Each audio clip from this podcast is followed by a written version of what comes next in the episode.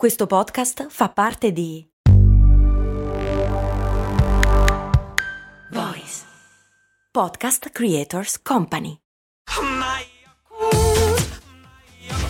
Se a volte ti senti così, ti serve la formula dell'equilibrio.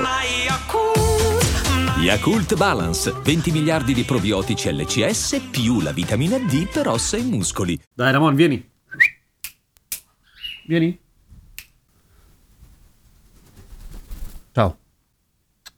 Mi hai dato i bacini? Molto carino. Se non mi mangi i tasti del computer puoi stare qua. Cose molto,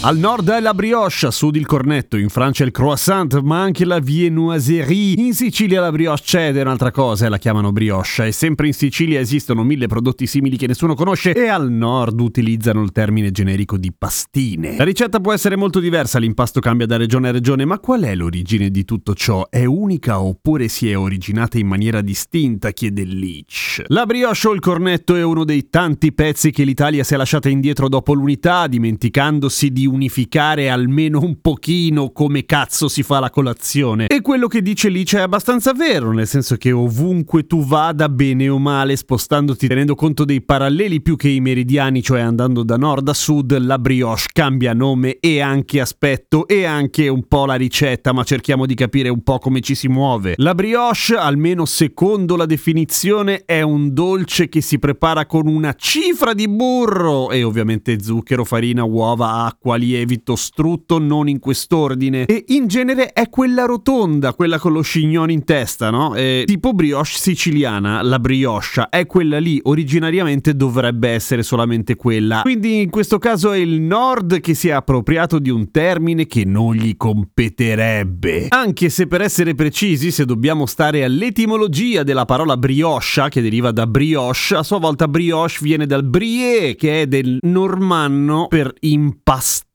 Poi c'è il cornetto, che è un'altra roba ancora e che deriva dal dolce viennese Kipfel. E c'è chi attribuisce una data di arrivo in Italia incredibilmente precisa, il 1683, in quel periodo storico in cui arrivavano un sacco di cose da est, da Venezia e da Venezia ovviamente da Oriente in generale, per cui tendenzialmente un sacco di figate nuove. Come si prepara il Kipfel con farina, latte, zucchero, uova, burro, sale lievito, quindi non troppo diverso, ma ha la forma a cornetto e poi c'è il o la croissant, che vuol dire crescente in francese. Da dove viene il croissant? Dal Kipfel viennese, che è un po' la madre o il padre di tutti i, i dolci che mangiamo oggi a colazione, perché evidentemente il Kipfel era una cazzo di buona idea. Bravi austriaci! E qua la leggenda si infittisce. Questo sarebbe nato nel 1838 a Parigi. Non ha le uova rispetto al cornetto, alcuni usano solamente l'albume per spennellarlo, ma per farlo così un po' più lucidino in superficie, non che cambia poi tanto il sapore, ed è meno zuccherato, è quello che è ideale per essere usato per le brioche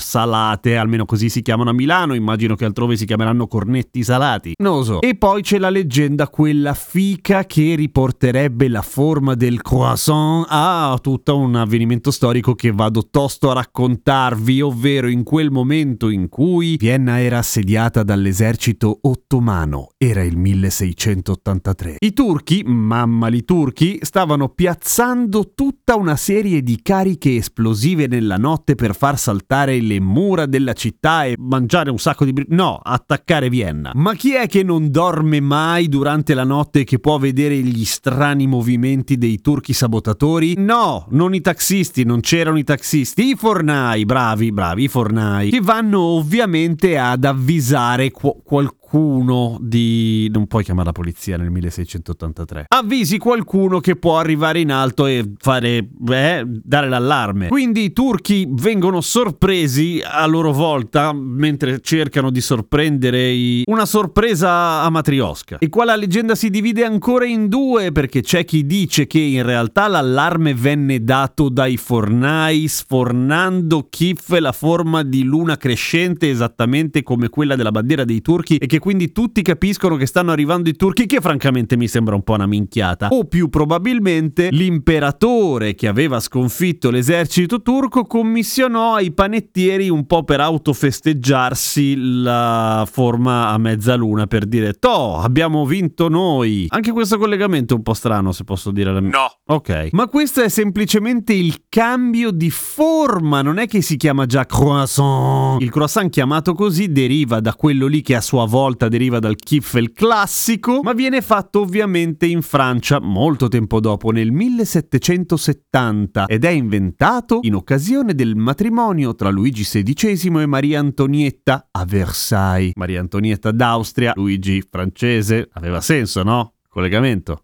Tac. C'è persino un'altra versione, quella dell'invenzione del croissant da parte dell'austriaco August Zang, che faceva il pasticcere a Parigi e aveva una pasticceria che si chiamava pasticceria viennese. Boulangerie viennoise. E in questo caso darebbe ragione anche al nome viennoiserie. Raga meno francese nelle domande però che mi incasino. Come scrive giustamente Leach per cui tutto torna. Tanto comunque alla fine quando arrivi tutto ingrugnita ingrugnito al bar quello che fai è dici "Uh, un caffè e una di queste. E poi la verità è che le paste tipo la S di frolla la mangiamo solo quando sono finite le brioche per cui chi se ne frega della loro origine. Sono nate per essere l'ultima ruota del carro, la seconda scelta. Forever. Seguimi su Instagram, sono Radio Kesten, a domani con cose molto umane.